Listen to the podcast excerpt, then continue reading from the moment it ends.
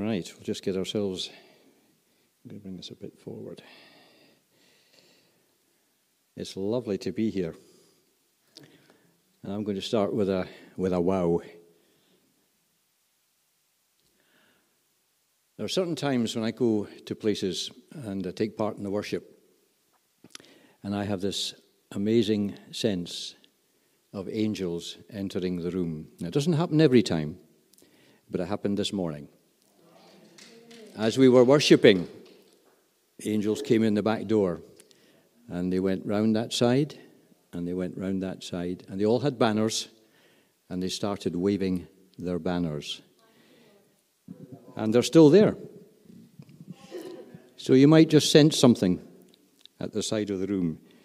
Now, I'm going to try and remember how this little thing works to get this right. And the other thing is, this is the first church I've been in that has applauded the reading of the word. That is awesome. That is absolutely. I'm going to take that back to my church and say, now don't just sit there in silence because we have a reading every time. Somebody comes up and does the reading before the minister gives his, uh, gives his word. And uh, yeah, that is a wonderful idea. Hmm. Okay, so, my name's Alistair Barton, and uh, yes, as Stevie said, we've known each other for a number of years, and I've known Mary for a number of years, and it's been lovely to fellowship. I've been here before, but it's a real joy and a privilege for myself and my wife Anne to be back with you today. And as some of you know, since 2015, I've had the privilege of serving as the director for Pray for Scotland. Our key purpose is to encourage the church to pray for revival in the church and transformation in the nation. We produce and give away prayer resources, leaflets like this one, and there's a whole range of them on the little table at the back there. And I would encourage you to go and have a look at the end of the service, and if there's anything you like in there, take as many as you want. I don't want to take them home with me. We produce three or four printed newsletters every year, and I know that you receive these. We send out an e letter on topics with prayer points. We coordinate national calls to pray before elections and referendums. And we work with leaders to build fellowship and unity locally, encouraging them to pray for each other, for their community, for their town, for their city, for the nation, united in purpose as one. One other key thing we do we give away this the Father's Love Letter and I think many of you will have already seen this over the years. We started doing this in 2007, and we thought it would just be for a short time.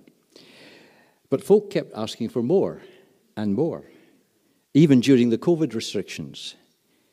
And so folk have blessed us with gifts that have enabled us to keep on printing them in batches of 20,000. And we give them away to churches, individuals, hospitals, food banks, including the West Lothian Food Bank. They put one in every food parcel. Whoever wants to use them as part of their mission outreach activities, because it is a little tract. To date, we have given away 920,000, with another 20,000 due to for delivery to my home this coming week. That's far and above anything we ever thought possible. 940,000 seeds of the Father's love being sown into Scotland, with a few escaping over the border to England and Wales, and even overseas as people have taken them on mission trips. My original vision was for half a million, but God's vision was bigger. So now I'm believing for a million. But with God, who knows what we'll do? I believe this is very significant in these days. And why? Because I believe the revelation of the Father's love will be a key part of the next coming great harvest.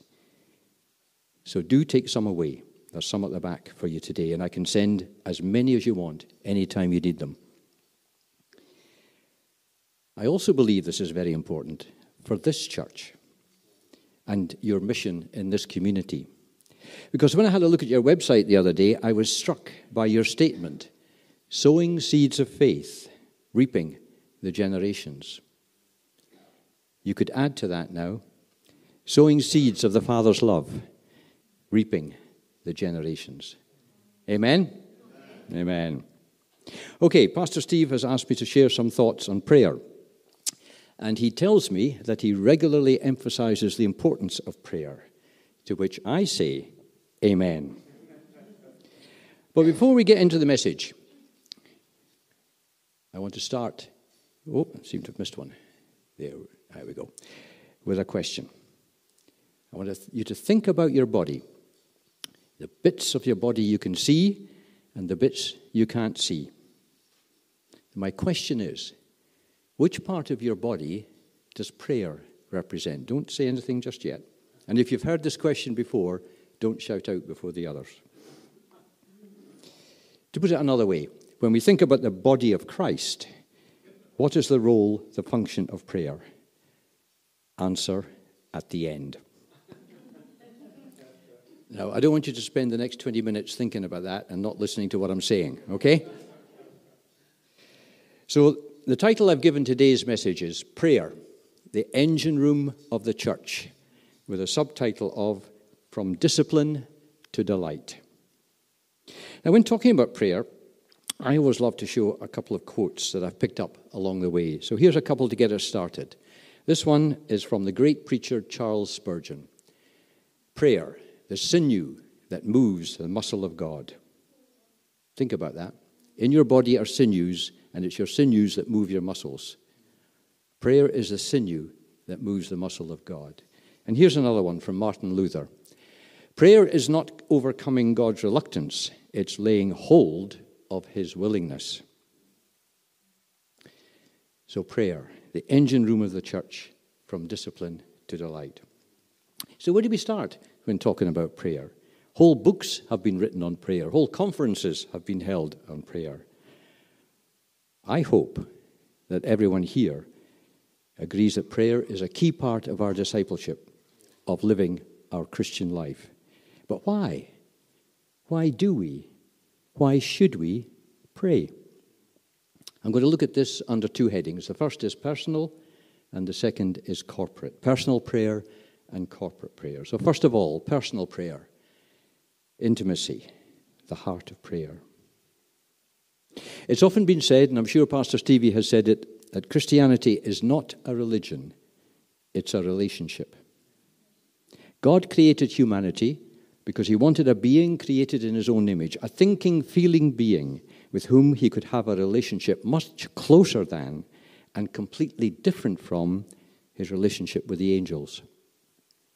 This relationship is one of love the love of the Father for his children, and the love of the children for their Father.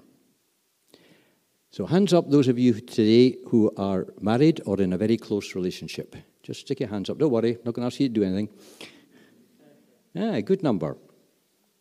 As anyone who is married knows, a relationship only works if both sides involved choose to make it work and work hard to make it work.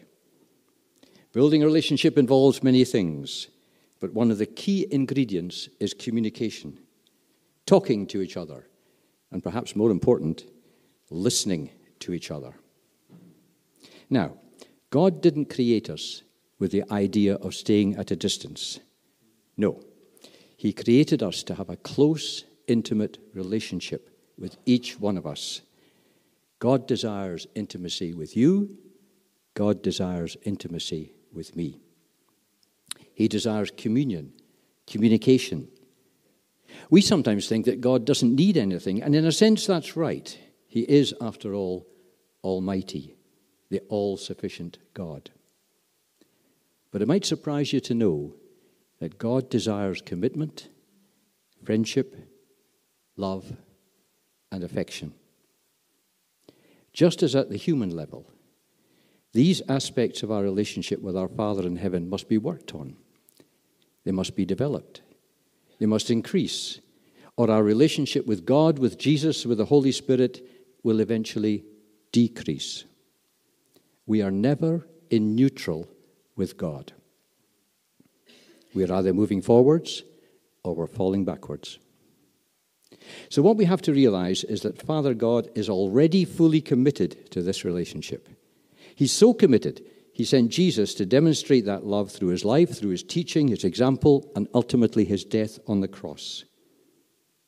God has already done all he has to do to create the right conditions for his intimate relationship with mankind. There's nothing more for God to do, but there's lots for us to do.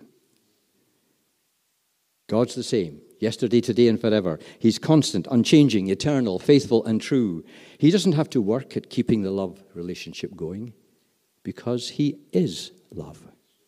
It's His nature, it's His very being. However, we need to work at it. If we are not moving forward, if we are not working at developing this relationship, then we will move backwards. As one writer has said, if we're in the same place spiritually we were five years ago, we'd better think through some things. Change needs to happen, and it's probably not God who needs to change. And here's another one from Abraham Heschel, a Jewish theologian from the 20th century. He said, Prayer does not change God, prayer changes the prayer. Think about that for a minute. Prayer doesn't change God, prayer changes the prayer. That's you and that's me. Putting it very simply, if you want to know God's love more, it's imperative to develop an effective prayer life. Okay, that all sounds fantastic, but what does it mean? How do we do it? Now, you may be disappointed to hear I'm not going to give you 10 steps to an effective prayer life. There are plenty of wonderful Christian books out there that will tell you what you need to know. We're all different. And what works for me will not necessarily work for you. What I will say is this you have to give God some of your time at a time that suits you best. And in that time, work out what prayer means for you and what works best for you. But here's a thought, and it might challenge some of us. We talk about tithing our money. How about tithing the time God gives us? I love this definition of prayer. Prayer is simply talking to and listening to God. We sometimes make a big thing about prayer and we think there's got to be a special language and all that stuff. No. Prayer is simply talking to and listening to God. It's having a conversation with the best friend you've ever had. We can have that conversation in our living room, in our kitchen, in our bedroom, in our car, walking our streets, or in the countryside. The options are endless.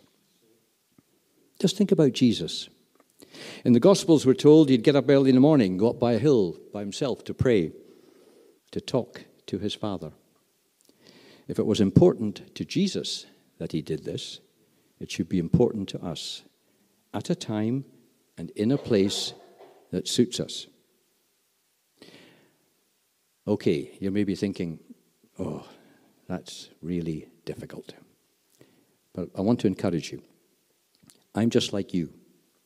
I know from my own experience just what a challenge it is to make time to pray, to have a conversation with God. As a young Christian in the late 1980s, I tried very hard to have my morning quiet time. Sometimes successful, most often not. So I'd try all the harder. Note the emphasis on the I there. I would try all the harder. I worked in the National Health Service then, and the higher up the management ladder I went, and in addition to having two young boys and a marriage, plus everything involved in busy church life, the greater the demands on my time, and the harder it became to set aside time to pray. There were long spells when I didn't do much personal praying. So don't feel guilty if it's a challenge. That's just how the enemy would love you to feel. But God's always there. He's always there, waiting for you to come to Him. And then there were the times that Anne and I would try to pray together. The enemy hates couples praying together, so he'll do everything in his power to stop that. We'd start off in great style. Then, all too quickly, I would find I needed to be at a meeting somewhere or doing something else, quote, urgent, unquote, which wasn't really urgent. When I started to think about it, I realized I had a problem with the commandment in Psalm 46, verse 10 Be still and know that I am God. To cut a long story short, it was the COVID lockdown that turned all that around. Early on in the first lockdown, Anne said, Why don't we try again to have some time first thing in the morning, reading our Bibles and praying? Thankfully, I didn't come up with yet another excuse for not doing so. So we started. And for an hour or so after breakfast, we spend some time reading and then the rest praying. And the amazing thing is, folks, we're still doing this around two and a half years later. Pretty much every day, with the occasional break. And unless it's absolutely essential, I now tell everyone who's looking to arrange a meeting with me or phone me, I'm not available till after 10 or 10:30 in the morning. Now, I know I have the advantage, officially at least, of being retired. Even though it feels like I'm busier than ever with church, Pray for Scotland, being on the boards of three charities, and much more. I know my circumstances are not your circumstances. And what works for me may not work for you. But you know something? I wouldn't miss that time in the morning now. I look forward to it. And if you're not there already, it can also work for you. You can work out, with the help and the guidance of your pastor, your elders, whoever, what suits you. Now, I've told you all that to illustrate the, the point in the subtitle of today's message. What started out as a discipline, something I had to work at, is now a delight, something I look forward to each day. Now, don't get me wrong, some days it feels as if I'm just going through the motions, and there's no great sense of the Holy Spirit's presence. But that's not important anymore. What's important is about having and developing that relationship with Father God that He so earnestly desires. It's about turning up and pleasing Him, not me. Jeremiah 33 3 says, Call to me and I will answer you, show you great and mighty things which you do not know. One result of an ever growing, ever deepening relationship with God is that it allows you to call on Him and He'll show you things you didn't know before. That's a promise in Scripture. When you set your heart on Him and humbly, humbly choose to seek Him out, He hears you. And then in Daniel 10, verse 12, Daniel was told, From the first day you set your heart to understand and to humble yourself before your God, your words were heard. Final thought in this section. You may be seeking for an answer from God to some major issue. It might be health, it might be financial, it might be a family relationship. Now, God's ways are not our ways, we know that, and His thoughts are not our thoughts. So, God does not always give us the answer we're looking for as quickly as we'd like or in the way we'd like. The longer it goes on without an answer, the easier it can be to feel like giving up. That's just what the enemy wants. He hates he absolutely hates it when we pray because he knows every prayer is heard and in his own way is answered by God. But there is a purpose in all of this, in the waiting. Prayer develops a relationship with God. Prayer develops our intimacy with God, our love for God. Prayer develops our faith in God our trust in God, our dependence on God, which can be very humbling. We start to want to come to God in prayer just to be with Him, not for any answers or for anything He can do for us, just to be with Him and to build that relationship, out of which come the answers. It's just as Pastor Steve said this morning out of the flow, the overflow, comes everything. Seek first the kingdom of God, and all these things will be added. And part of the kingdom is humbling ourselves, coming to God in dependence and trust in Him. So keep praying, keep asking, keep seeking, keep knocking on that door, as Scripture tells us in Matthew 7 7. This is vital. You will never know how close you are to the answer you're seeking from God in prayer. It could be just one prayer away. Never give up. Churchill's supposed to have said this. Never give up. Never, never give up. Never, never, never give up. And that was his speech, and he sat down. Remember, as we persevere in prayer, what starts out as a discipline will become a delight. Okay, everything I've said about personal prayer applies to corporate prayer, praying with others. But there's an added dimension to corporate prayer. There's a power in corporate prayer that goes way beyond personal prayer. So here's another couple of quotes from Andrew Murray, the famous Scots preacher and missionary. We must believe that God, sorry, must begin to believe that God, in the mystery of prayer, has entrusted us with a force that can move the heavenly world and can bring its power down to earth. I think that deserves a wow.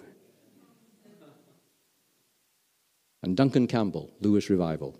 Show me a people on their faces before God, gripped in the unction, lovely old word that, gripped in the unction of prayer, and I will show you a people ready for revival.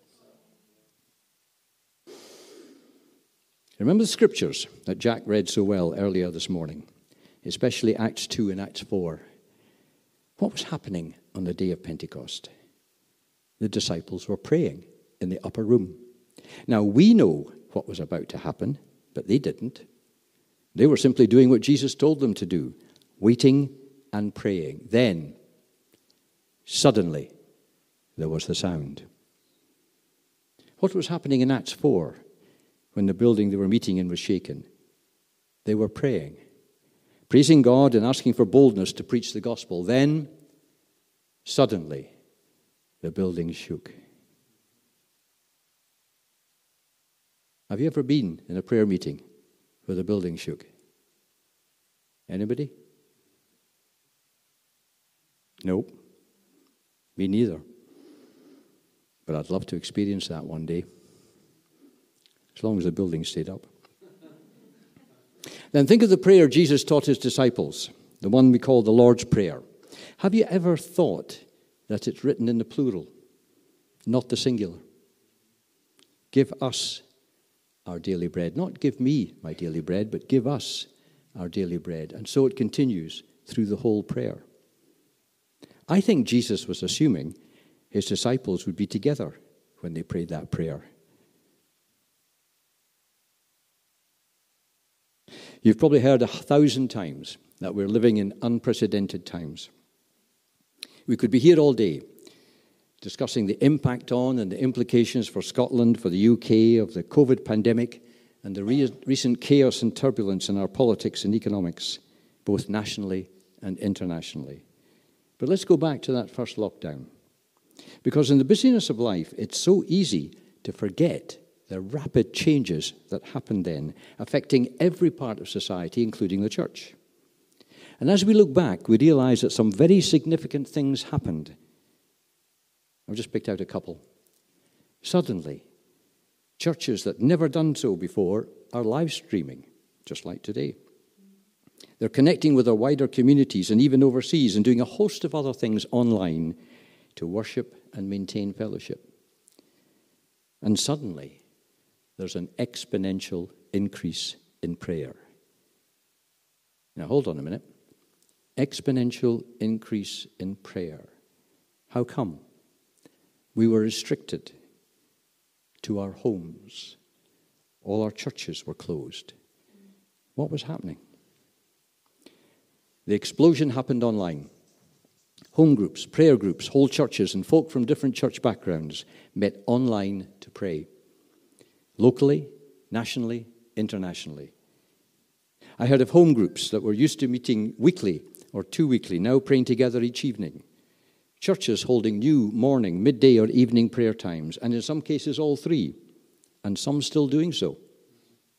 Attendance at online prayer times being at least two or three times higher than the normal church prayer meeting. I have to smile at that one. Was this God's creative way of dealing with the complaint of every pastor that the prayer meeting is the least well attended meeting of all church meetings? New 24 7 prayer rooms opened around the nation. Church leaders in cities, regions, and across the nation connected in new and innovative ways, more often and in increasing numbers than before. And that is still going on, as Pastor Stevie well knows. I know of churches right here in Scotland reporting folk coming to faith online and, more importantly, connecting into and remaining in touch with that church. Who knows? Who knows how many more accepted Jesus through that time? God knows. As the impact of COVID, grew worse, we started to hear of a tsunami of patients flooding our hospitals. At the same time, I believe, we experienced a tsunami of prayer. And even though we're past that time and the restrictions have been lifted and we've been, quote, getting back to normal, the impact continues. We now have these hybrid services continuing to reach many we mightn't have connected with otherwise. And the number of leaders meeting regularly to pray for the regions and the nation in Edinburgh and the Lothians, in the Greater Glasgow area, in Dundee, in the Falkirk Larbert area, in Aberdeen, in Inverness, and very recently in the borders continues to grow. Continues to grow. And if we're going to take a city, if we're going to take a region, the pastors, the leaders have to come together and pray. But there's something else exciting happening. There is a fresh wave of prayer amongst young folk in this nation. Highlighting in certain areas only at the moment, but it's going to spread. I believe a feature of the next move of God is a rising up of the young generation in this nation. Some months ago, I heard of 60 teenagers meeting to pray in Stornoway in the high school, and then around 200 meeting regularly in the northeast, in the Aberdeenshire area. That's the area of the 1920s revival called the Fishermen's Revival. Many of us have prayed for revival in the church and reformation in the nation for years. We remember the vision given to Jean Darnall in 1967 of the fire from the north, sweeping south from the Shetlands through the UK and beyond. That was 55 years ago, and we're still waiting. But 55 years is nothing to God. He waits until the time is right, until His people, that's you and me, are ready, until we're desperate enough to want Him more than anything. Crying out to Him for His mercy as we acknowledge the sin in our land, I, even in parts of the church. We've been like a type of tsunami wave, hidden, unseen, working underground, below the surface. And it's easy to think what a small group, a single church, on our own. But I want to encourage you this morning. That's not the case. There is more prayer taking place across this nation than you could imagine. And God hears every prayer. And the time will come when He will release the wind, wave, and fire of the Holy Spirit once again across this land. We are currently in a season of preparation, of refining, of purifying, which comes through spending time with God, personally and corporately in prayer. He's waiting for us to discover, to rediscover the true fear of the Lord. He's waiting for us to rediscover and acknowledge His holiness in our lives, in our personal lives, in our cor- corporate church lives. Are we willing, as 2 Chronicles 7:14 says, to humble ourselves, seek his face, turn from our wicked ways, so he'll hear us and heal our land? What I find fascinating in all of this is that God could initiate a revival anytime He wants. He is, after all, God. But in His infinite wisdom, and it is a mystery, He chooses to limit Himself and He gives us, His children, the right to call on Him in prayer, to remind Him of what He's done in the past and to ask that He do it again, even to call on Him to change His mind. Remember the Spurgeon quote prayer, the sinew that moves the muscle of God. And the Andrew Murray quote We must begin to believe that God, in the mystery of prayer, has entrusted us with a force that can move the heavenly world and can bring down its power to earth. That's what I'm referring to when I say prayer is the engine room of the church. It's not our works, our good deeds that get God to move, important though these are. It's not our worship, vital though that is. It is corporate prayer, coming together as God's people to engage with a holy God, standing in the gap for our families, our communities, our nation, humbling ourselves, realizing that on our own we can do nothing to bring about the massive transformation society needs, crying out to God, the only one who can, to release his power, his transforming, reviving power, as on the day of Pentecost when the people cried out under the conviction of the Spirit, What must I do to be saved? That's why I join prayer meetings when I can, locally, nationally, in person, online. That's why I go out every Tuesday evening to our church prayer meeting, even though on some evening it's the last thing I want to do. Yes, there is a cost. There is a sacrifice if we want to see the kingdom of God rule and reign in our nation. And when we're willing to show up, you know what? God honors that and shows up. Just last Tuesday, our little church prayer group gathered and I share the lead of that. And as I like to do when I lead, we worshipped in song for about 20, 25 minutes and then declared the greatness and goodness of God before we started asking Him for anything. We do that regularly, and often it's for the first half of the meeting, and then we start praying, asking Him for things. This time, last Tuesday, the presence of God filled the room, and all we wanted to do was sit in silence, simply enjoying being with Him just like Mary sitting at the feet of Jesus while Martha bustled around in the kitchen.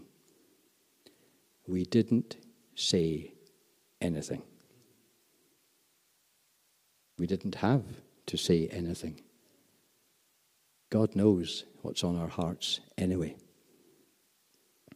Though we did pray for our minister of the church and the nation briefly at the end of the hour. It was a special, special time for that group of faithful folk who have turned up pretty much every week for several years and who have seen some fantastic answers to prayer.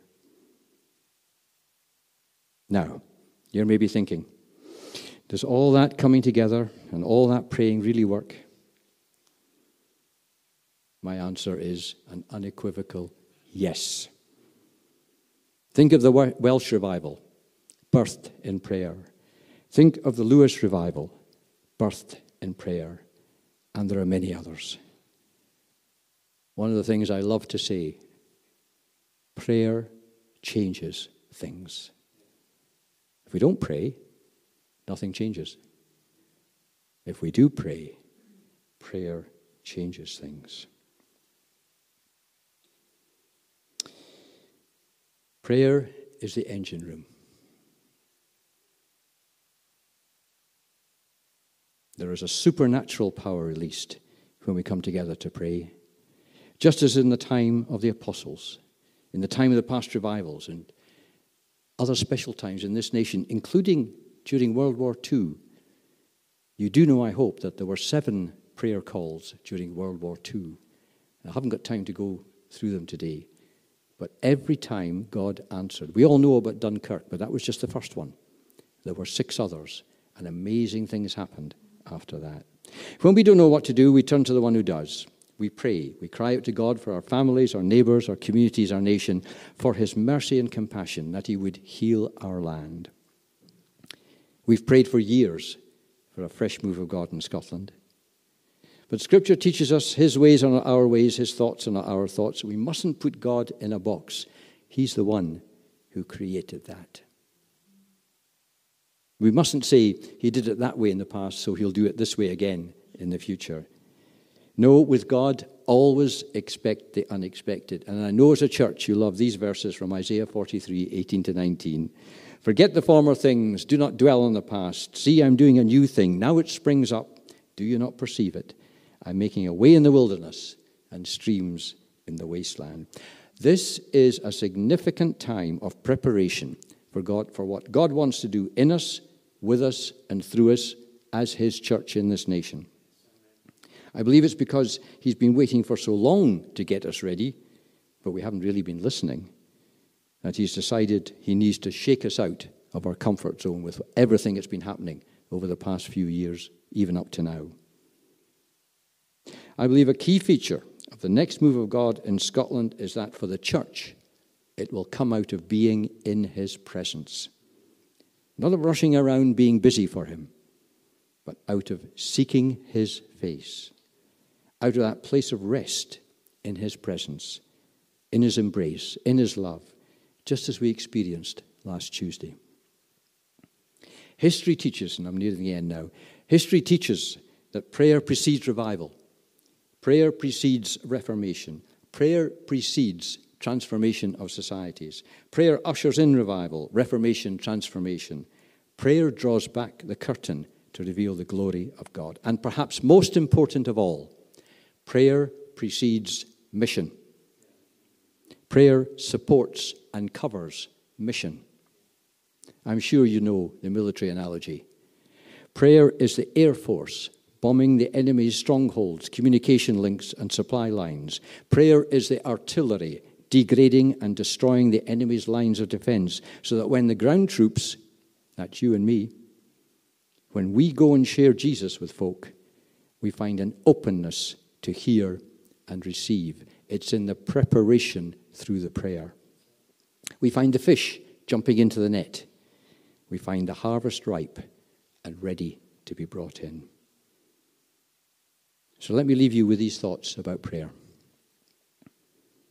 As you look at that picture, remind yourself who He is the Almighty God who created the universe, who flung the stars into space and named every one of them. Then remind yourself who you are His beloved his child. Come and sit with him. Come and talk to him. Come and pray.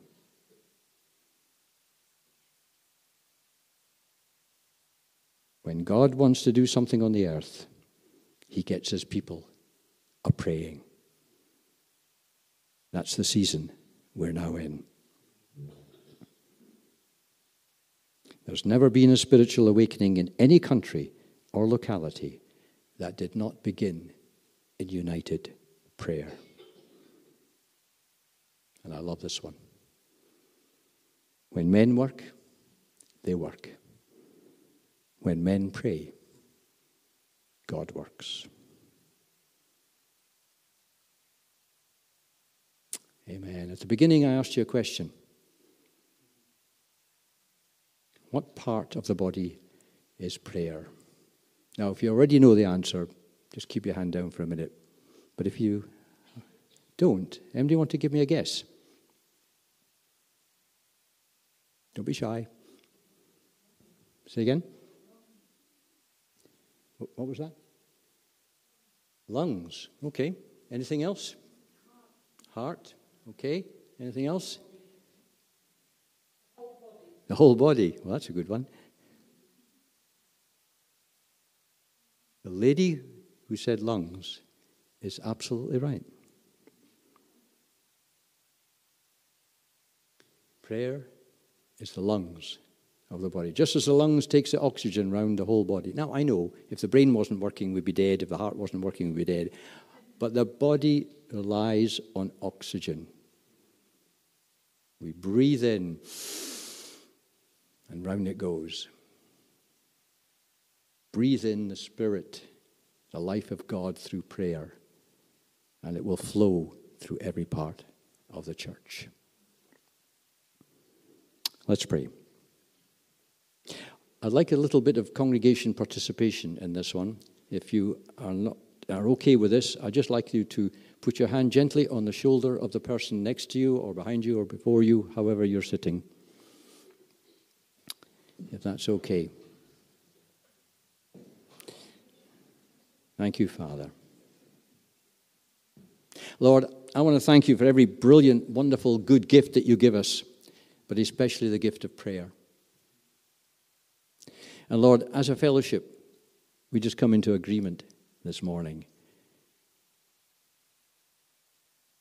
And I'm going to take the liberty of praying on your behalf and saying that we commit to increasing the prayer life of this congregation. However, that happens, whatever that means for me as an individual, we commit to increasing the prayer life of this congregation because we know, Father, that prayer changes things. And we know you delight when we come into your presence just to talk to you, which is another definition of prayer. And Father, we sang that wonderful song this morning, I Speak Jesus, and about breaking every stronghold and the chains of captivity. So as we lay hands gently on the person next to them, we corporately pray for that person that we are next to, that you would pour your blessing into them right now. You would pour your love into them right now. They would know your presence, they would know your love, they would know your arms of comfort around them in a way they've never experienced before. And Lord, in the name of Jesus, we break every assignment of the enemy against that individual, that man or that woman that we are sitting beside. We lift off depression. We pray healing into their bodies. We release finances into their bank account. We release jobs. We pray for an increase in faith. We pray for an increase in joy. We break every chain that the enemy seeks to bind us in, to hold us down. And we declare in the name of Jesus that we know the truth. That you are who you say you are, He is who He says He is. And that truth sets us free to rejoice in you, to praise you, to worship you, but above all, to come to you in prayer, knowing that you hear, knowing that you listen, and knowing that you answer. So, Father, I pray a blessing over this fellowship right now, over Pastor Stevie, Mary, the elders, and all who serve, and every single one of them, including the ones online who can't be here today. And I pray, Father, that from this day, in the name of Jesus, the impact of this fellowship in this community will grow. The kingdom of God will be um, increased, will be enlarged in this community as these faithful people pray, as these faithful people prayer walk, as these faithful people share the love of Jesus everywhere they go. And ask all these things in the wonderful and the mighty name of Jesus. Amen.